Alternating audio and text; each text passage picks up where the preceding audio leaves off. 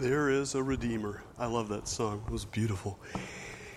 This morning at the start of worship, Ron Jennings asked me a question. He, he asked if I went wedding dress shopping with the girls on Friday.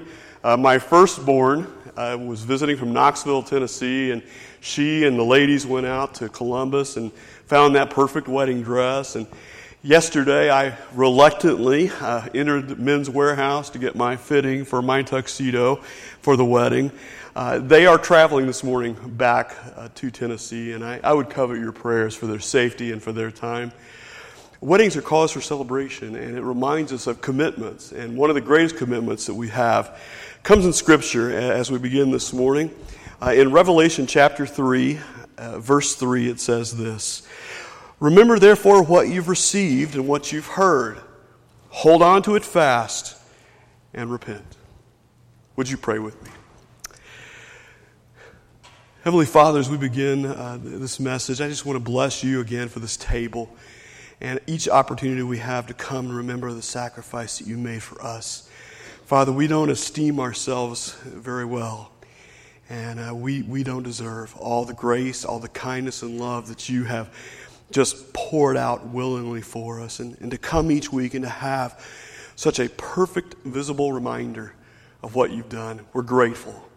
And uh, Father, I just ask you would help us to be strengthened by your Spirit and Word to do exactly what the Word says, to hold fast. And Father, when we need to repent, then be gentle, be kind with us, and lead us to that repentance so that we may know you more dearly and follow you more clearly.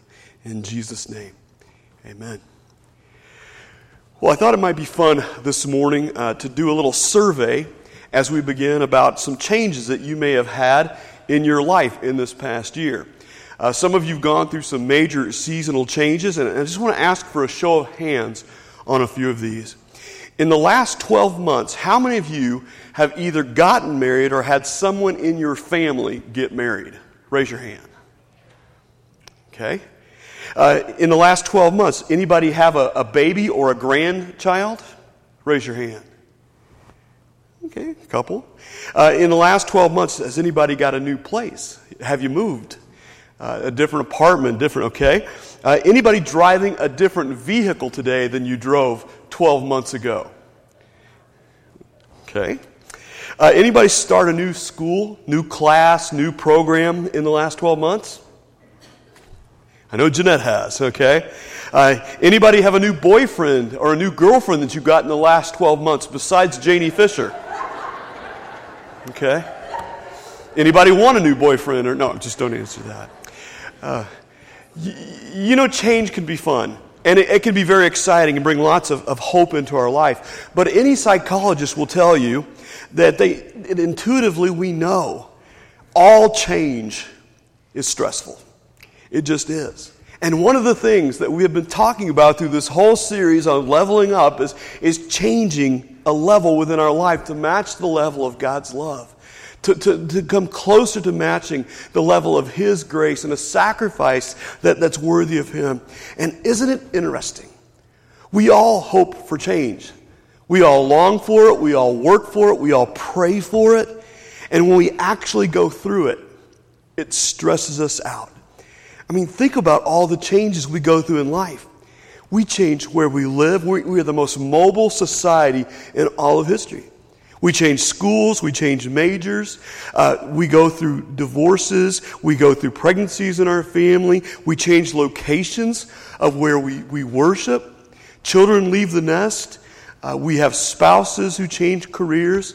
We lose loved ones. Children return to the empty nest. And psychologists define all of these things that we go through in life in terms of something called LCUs or life change units. And the whole issue is that if you gain too many of these LCUs over time, you start to overload. And it can lead to physical problems like ulcers or migraine headaches, emotional and internal infections as well. And I think the Israelites in the scripture and many times, I think the church itself, we stack up too many LCUs. But I think particularly in leaving Egypt, they gained so many, they went into overload. You see, for hundreds of years, They had been waiting. They had been praying, looking for the day of, of their deliverance, when they would finally be released from their slavery in Egypt.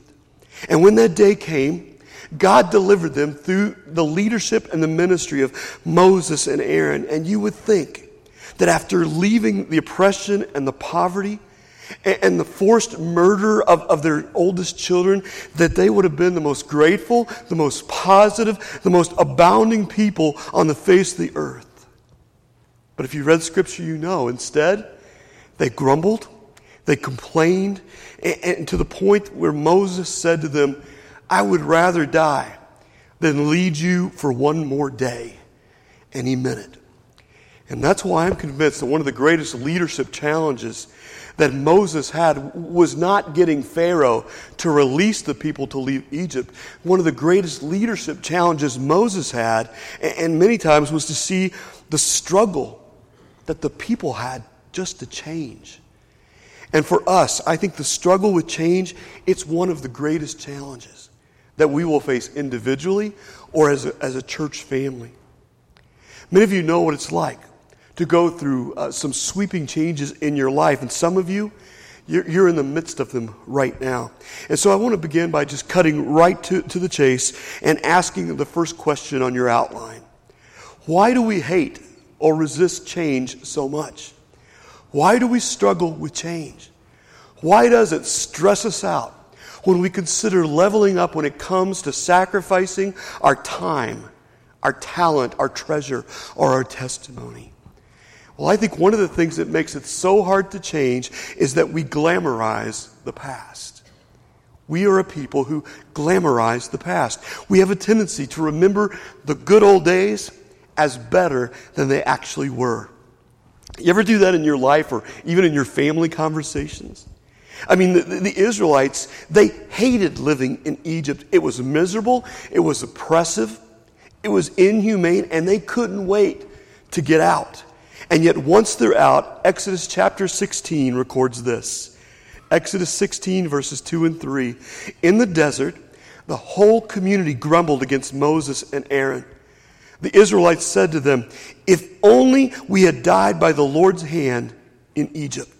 There we sat around pots of meat and we ate all the food that we wanted. You know, do you think that they were remembering things as better than they actually were? They said, But you, you brought us out into this desert to starve this entire assembly to death. I mean, to me, that's amazing because they are out of their bondage for less than a month. And they're already remembering it as better than it actually was. Evidently, they had forgotten already about the brutal taskmasters, the work with no pay, the humiliation of, of slavery. And they begin to reminisce and they say, you know, back in Egypt, we sat around literal pots of meat. It was, it was an all you can eat buffet. It was, you know, it was a golden corral to live in Egypt. And now here we are in the desert with nothing to eat. I mean, at least back in Egypt, everybody rolled up their sleeves. We all got involved working together. We all talked, we all shared, and we all did whatever we wanted. But they were glamorizing the past, and we do that. Most of you know that I grew up in Lexington, Kentucky. Uh, and sometimes I've mentioned it, I don't talk a lot about it, but I was actually born in a little city in southern Kentucky called Whitesburg, Kentucky. And we would visit my mom's sister there, and, and she would talk together about the good old days as they sat around the table, and, and they would show pictures about these good old days. But growing up uh, in coal mining communities often meant a very hard life. It often meant early death or prolonged suffering for, for many of the workers from black lung. Mountain farm families struggled to survive on, on subsistence family farms that pr- produced very little food. But, and little caste children were often educated in settlement schools when they were available. Miners, until they unionized, were paid in script and had to buy whatever they wanted from the, the company's stores.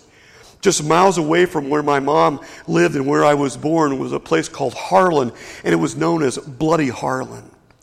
Unemployment there reached 80% by the 1930s. Tuberculosis, polio, uh, all kinds of simple infections would become life threatening because of the lack of health care. But my mom still talks about how good life was back in Graveyard Holler when life was like that. And towns were run, you know, by the Kentucky Mafia, the Marlowes, the Halls, these, these big coal mining companies. You think she was glamorizing things a little bit?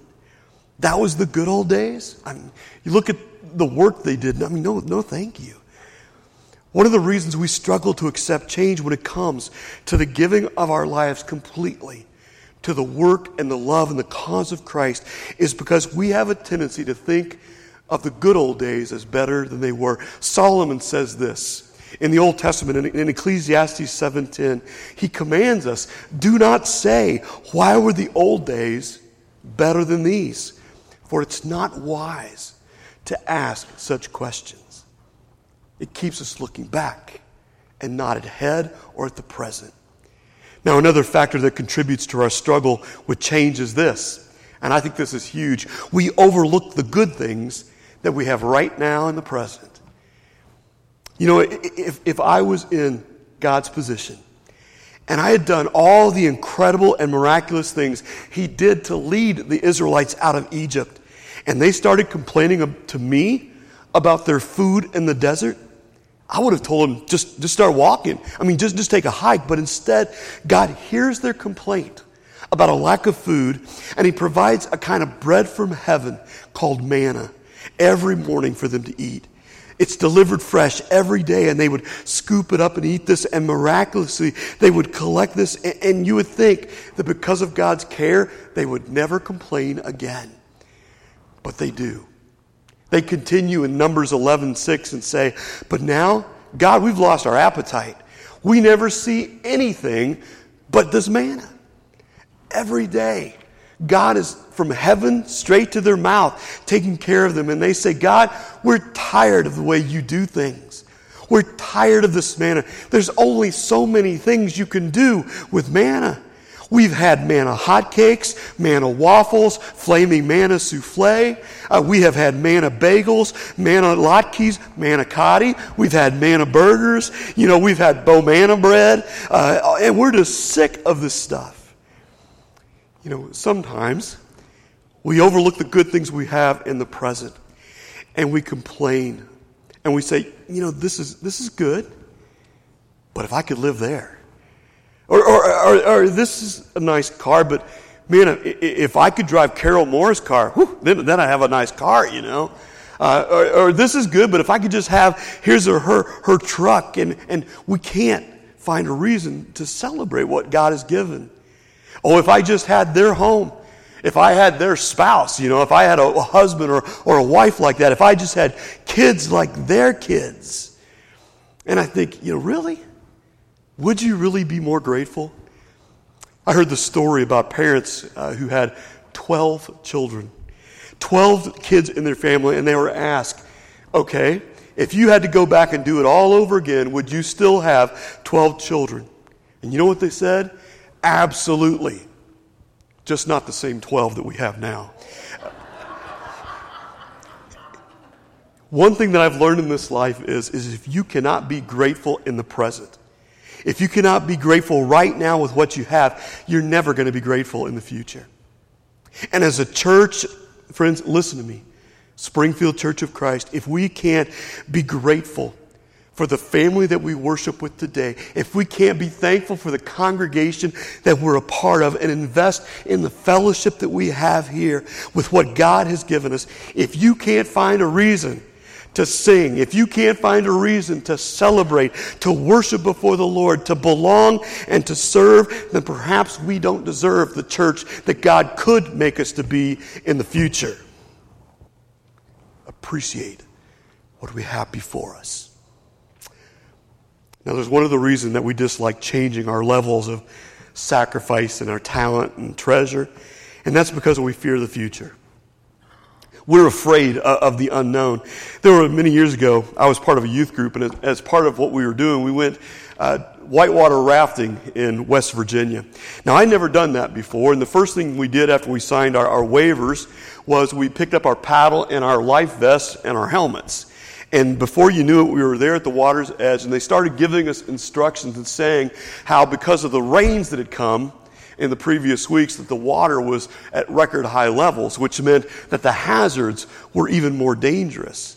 And, and because we'd already picked up all our stuff and we were there, as soon as that instruction was done, we got in the boat. We didn't have time to think about it or, or backtrack and say, you know, do, do we really want to get into this boat. Do we really want to do this? And so in no time, there we were, rafting, paddling, hanging on, screaming, bailing with a five gallon bucket, trying not to fall out, falling out, trying to keep people pulled back into the, the raft itself, even when our guide got ejected on a small waterfall. And I think, you know, that was good that it all happened that way. Because if we had to go back and get our paddles, if we had to go back and pick up and we had time to wait, the longer we had to think about it, the, the more nervous, the more fearful we would have become, the faster our hearts would have been beat. We would kind of been sick in our stomachs. But because we got into it without delay, it became one of the most memorable events in, in my life. We naturally fear the unknown. And when you talk about being part, a member of a church, there's so many unknowns there. And the longer we think about it, think about going to the doctor for a procedure or test. If it's tomorrow, it's not as bad as if it's a week from now. Because then you have a week to do what? Think about it and worry. And, and, as believers in Christ, we're told salvation is now. Today is the day of salvation. When the gospel was presented, people came to the church in 3,000 on the day of Pentecost. And they kept adding daily because there, there was no time to step back and say, let me think about this. There was an adventure to belong to. There was a life to be experienced. And friends, there's times we just got to get in the boat Start paddling. Start enjoying the fellowship. Start moving downstream together. And you think that all God had done to build the faith of the Israelites, that they knew He was going to be with them in the present and long into the future. He sent the plagues on Egypt that spurred their release. He parted the Red Sea. He gave them manna to eat. He gave them water in the middle of a desert to drink out of a rock instead of a GPS system with that annoying voice or having to ask Siri. He sent them directions with a pillar of cloud by day and a pillar of fire by night. And then when they finally got to the edge of the promised land, it's right where we started this whole series five messages ago. Twelve spies are sent into the land of Canaan. and Only two of them, Joshua and Caleb, come back and say, Let's do it. We can do it. It's a land prepared by God just for us. Success, a future, a land flowing with milk and honey. And if God is for us, as scripture would say, who can be against us? But remember what those other 10 spies said? Numbers 13, 31 says, But the men who'd gone up with him said, We can't attack those people. They are stronger than we are. We seem like grasshoppers in our own eyes, and we look like the same to them. And they were paralyzed by fear. We have, we have all kinds of euphemisms to describe the predicaments we get in. We say that we're in a pinch, in a, in a pickle, that we're in a pressure cooker. We're in a jam. We're in a tight spot. We're up a we're, we're, we're, up a creek, up a tree, up a creek without a paddle. We're backed into a we're, we're between a rock and a we're toast. We're behind the eight ball. We're dead meat. I mean, you could say it however you want to. These 10 spies come back with quivering lips and they say they're afraid of the future. And you know one thing about that kind of fear, uh, and I have to keep mentioning this, it's contagious. It gets into a small group, it gets into a big group. Pretty soon, the, the discouragement of 10 men goes through 2 million people. It can happen in a classroom, it can happen in a family, it can happen in a work group at work, it can happen in a church negativism spreads. And it says in Numbers 14, verse 1 through 3, that night all of the members of the community, two million people, they raised their voices and they wept aloud. And all the Israelites grumbled against Moses and Aaron, and the whole assembly said to them, If only we had died in Egypt or in this wilderness. Why is the Lord bringing us to this land only to let us fall by the sword? Our wives and children will be taken as plunder. Wouldn't it be better for us to go back to Egypt? How would you like to be Moses and Aaron in that moment? Ten fearful spies, and now it's grown to over 2 million complaining Israelites who are buying into fake news and they're against you. Look what you got us into, Moses. Fear has totally wiped out their faith. And this is just the last straw with God. See, God had had enough and He said, okay, turn around and go back into the wilderness. No promised land for you for 40 more years. And friends, if you can't enjoy change, then you're going to be a resistor of, of God's work. Change will stress you out when you glamorize the past, when you overlook the good things you have right now, and when you fear the unknown in the future. But when you cling to the love of God, perfect love, cast out fear. Now let's move on quickly to our, our second and our last question. How then can we connect with God in the midst of change? You see, let me share with you several things I've learned from these Israelites' 40 year journey. And if you looked in the bulletin, you know today is the 23rd anniversary of the Springfield Church of Christ. So, what have we learned in 23 years? I'll tell you a few things that we've learned and that these Israelites learned. Number one is this we need to live with a sense of gratitude. Shakespeare once wrote how sharper than a serpent's tooth it is to have a thankless child. And sometimes as Christians, we need to stop biting the hand that feeds us and start taking that hand to lead us. Over in the New Testament in 1 Corinthians 10, the Apostle Paul is, is talking about the experience of the Israelites in the wilderness. And he says this in 1 Corinthians 10, verses 6 and 10. These things occurred as examples to keep us from setting our hearts on evil things as they did. And do not grumble as some of them did and were killed by the destroying angel. You see, most of us, we don't think about complaining or grumbling as a big deal, do we? We certainly don't think of it as a sin, but evidently it is a huge deal and it is a sin in God's eyes. And instead of grumbling, the Bible says rather in 1 Thessalonians 5:18, we are to give thanks in all circumstances, for this is God's will for you in Christ Jesus. Preacher, what's God's will for my life? There it is. Learn to be a person filled with gratitude in all circumstances, and that means being thankful even for what you and I consider as imperfect gifts. Because other than Jesus Christ and the salvation he brings, friends, every other gift you receive in this life, you can find an imperfection with. For instance, if you're married right now and you're sitting next to your spouse, you're sitting next to an imperfect gift, aren't you? Now, don't, don't let your head get too swollen because they're sitting next to an imperfect gift as well, okay? And we often see in things in life to the point we, don't, we lose the magnitude of how special they are and how blessed we are to have them with us. And so, a phrase that I've challenged you to before, and I think it bears repeating. I think about a year ago, I challenged you to do this. We all need to, to learn the words and say it together. It could be worse. In fact, would you say that with me this morning? It could be worse. So, this week or this month, when you get your visa bill, and it's higher than you thought it was, you're going to say, it could be worse.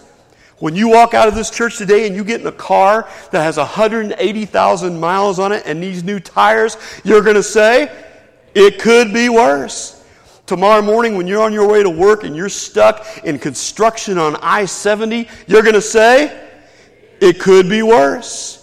When you go home and you walk in the doors of a home that needs a new roof, or it's got leaking pipes, or a leaking ceiling, or it needs painting, you're going to look at it and you're going to say, it could be worse. And when you sit down to meatloaf on Meatloaf Monday and you hate meatloaf, and you pick up that fork, you're going to say, it could be worse. And when you wake up in the morning and you look over at your spouse sleeping there, you're going to look at them and you're going to say, No, no, don't say it then. We've got to learn to be thankful for imperfect gifts because outside of Jesus Christ, every other gift we receive in life is imperfect. Therefore, there's no perfect church. There is no perfect church this side of heaven. There is no perfect fellowship. There is no perfect study. And another thing I learned from watching these Israelites and from our 23 year journey is that if you're navigating through change, and, and this is a huge one, you got to cling to the rock. You, you, say, what do you mean by that? I, I get the image, but what do you mean by that, Bill? Sounds a little bit poetic, but a little odd, right? Well, let me show you a comment that was made about the Israelites in 1 Corinthians 10 verse 4. It says there that they drank from the spiritual rock that accompanied them, and that rock was Christ. One of the defining moments for the Israelites in, in their 40 year journey before they reached the promised land was when Moses went up on Mount Sinai to receive the Ten Commandments. And Moses was gone longer than anyone had expected. And so the people, they began to get bored and they began to, to be afraid and they lost their sense of, of this rock on which they stood. And they started to slip off and they, they took off their, their jewelry, they took all of their gold and they melted it down and, and they worshiped a golden calf that they made from it. Not worshiping the God that had delivered them from slavery. Not worshiping the God that had parted the Red Sea not worshiping the God that had provided them with manna to eat or worshiping the God that had led them with that divine GPS system, but worshiping a golden cow. And so Moses comes down the mountain carrying these tablets upon which God had written the Ten Commandments, and he hears first and then later sees what's going on, and he is so disturbed, he is so angry that he dramatically smashes those tablets before their eyes. And Moses takes that, that golden calf and he grinds it up into powder. And he mixes it with water and he makes the people drink it. And then in Exodus 32, verse 25, it says, Moses saw that the people were running wild and that Aaron had allowed them to get out of control and so became a laughing stock to their enemies. So he stood at the entrance to the camp and he said, Whoever's for the Lord, come to me. And all the Levites rallied to him. Now, now what is he doing? He's calling them back to the rock. He's, he's saying, Whose side are you on? You've got to make a choice. Who's going to stand in their life? Who's going to align themselves with the God that has made us? Who's going to align themselves with the God who saved them, the God who's been with us and provided for us? Whose side are you on? And friends, throughout this whole series, I have been praying the psalmist's prayer in Psalm 61 2 for myself and for you. It says there, From the ends of the earth I call to you, and I call as my heart grows faint. Lead me to the rock that is higher than I. I think some of us, if, if we were honest, we would say, We've been wandering a little bit late as of late. And even as a congregation, maybe we've spent our fair share of time wandering in circles in a spiritual wilderness too. Individually, we've gone through changes changes in, in marriages, changes in careers, changes in, in, in families and in health. Think of all the health concerns we have as a church family. We've gone through changes in our makeup as a church and our fellowship. And sometimes we feel like we are in unstable waters, that there is no rock, there is no pier to hold on to.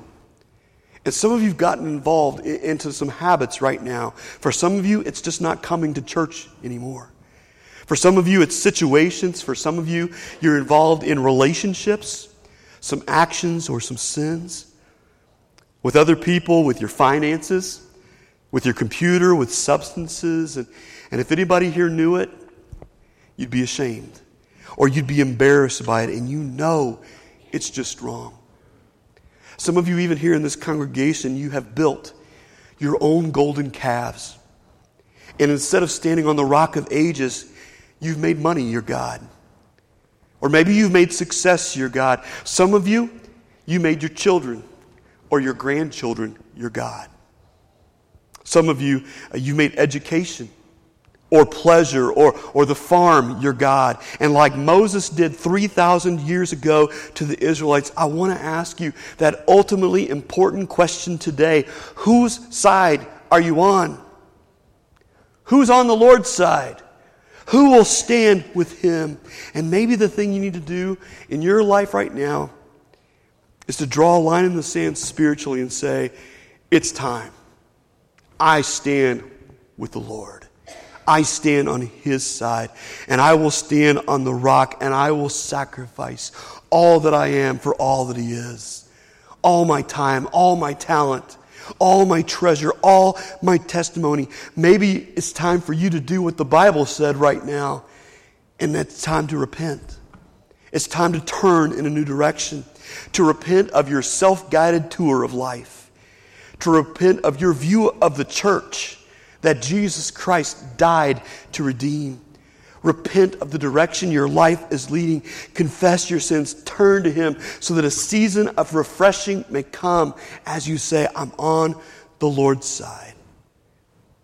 You want to navigate into the seasons of change for the Lord? Well, you live every day with a sense of gratitude. You cling to the rock. And lastly, you walk by faith. We've talked a lot about faith around here recently. I laid out in this, this five part series a vision for us as a congregation, a vision that I believe helps us fulfill the mission that, that Christ gave us in the Great Commission and through his authority. And when I was preparing this message, I came across Hebrews 10:38, which says this: "But my righteous one will live by faith, and I take no pleasure in the one who shrinks back." And that, that's the, the impetus behind my message. You see, not only do I want to take pleasure in you as a congregation, this church, even more so, I want us as a congregation to please God. I want to bring Him pleasure. After 40 years of travel, the Israelites didn't have the faith to enter the promised land and, and navigate the change that God had in store for them. And so, for another 40 years, they, they make circles in the desert sand. And now it's time, 80 years after this whole journey began, to enter the promised land again. Did they have the faith now to enter into God's blessings? You know what? All that first group of adults, they, they died out. In fact, the only two that were left were Joshua and Caleb, the ones that had stood up for God. None of the gripers, none of the complainers were there any longer. It was a new generation that would enter the promised land, a, a new group of millennialists, if you would, to the land flowing with milk and honey. How did they handle the obstacles? How did they handle the changes that, that were before them? Well, you know how they did it. Hebrews 11:30 by faith the walls of Jericho fell after the army had marched around them for 7 days. You see, if you want to navigate changes in your life, you live by faith. When you're encountering obstacles that you can't see over, you can't see around and you can't see under, you go through them with faith in Jesus Christ the one that is greater than all. I close with this story this morning of the early Native Americans. They, had a unique practice when they trained their, their young braves. After they taught them how to fish and how to hunt and how to scout, it was for a boy's 13th birthday that the rite of passage was he would be taken out into a dense forest at night and left there in the middle of this dense forest. So dense that the light of the moon could not even be seen through the trees. And he would have to spend the entire night there on his own, all alone, exposed to the elements, exposed to the darkness. And, it was a terrifying experience. For a 13 year old boy, every twig that snapped, you had to imagine he would think it would be an animal ready to pounce on him. And all night long, he, he would just wait for one thing. He would wait for the sun to come up and for the trial to eventually end. And I'm sure it seemed not like a few hours, but rather a month of waiting until that first ray of sunlight found its way through the trees. And they would begin to see the bushes and the flowers and the path.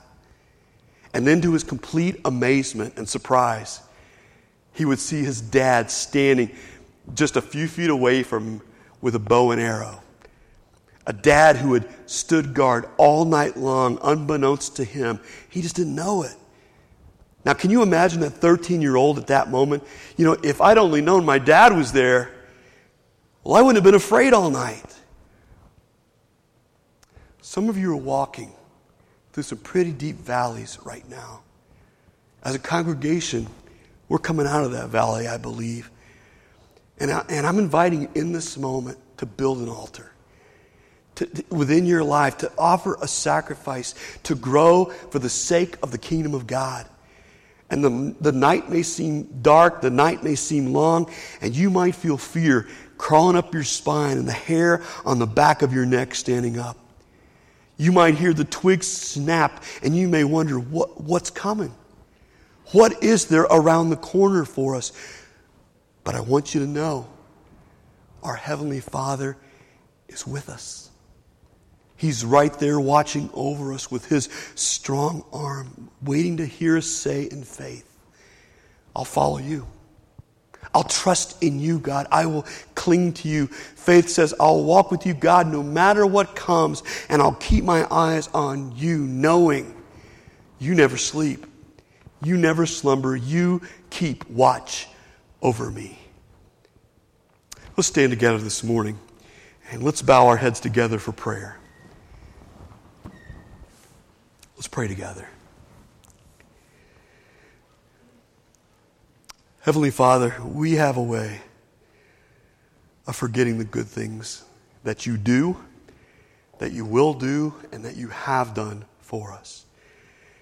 Sometimes we mistake the dark valleys and the deserts that we go through for the valley of the shadow of death. When in fact, it is just one more opportunity to look to your light, to see the glory that you have in store for each one of us in knowing you, to see a life that, that's just lived on some dead end streets and pursuits and for little g gods in this world that count for nothing, and exchange them for a path that leads to life eternal. To exchange the little g's for the one big G for you, and, and just the day to day conversation, the relationship of feeling your hand in ours, feeling your strength at our back, feeling your heartbeat within us. Father, everyone in this room knows where they need to level up in their life. Sometimes it's that time that we wrestle with because time is so precious and, and we've convinced ourselves, we know that once we spend time, we don't get it back. But rather than just spending time, help us to invest it. Father, help us to recognize you always first. And help us to be examples of what time well spent and used is. For some of us, it's that talent. We come and we celebrate and we worship and we listen and we participate. But Father, people leave this place hungry because there's a spiritual need that somebody else in this room is able and equipped to meet. But they haven't used that ability and their time to do so. So, Father, would you highlight to them the precious nature of what it means to do justice, to love mercy, and to walk humbly with you. Father, for some in this room, it's their treasure. And God, I just long to see you do what you did with the, the, the widow's two mites. Just take the pennies and multiply them like you did with the, the loaves and the fish and, and so many things in this life. God, you are so faithful to amaze us when we trust in you. And then, Father, for the testimony, just to say, not only I stand for the Lord, but because I stand with the Lord, let me tell you what He means and what He's doing and where He's taking me in this life. Father, we want to have that destiny and we want to share it. But it begins with a decision right here. Some for salvation, some to, to become more devoted in following you. But whatever your spirit puts on their heart, Father, lead them in a courageous and bold example to move. In Jesus' name.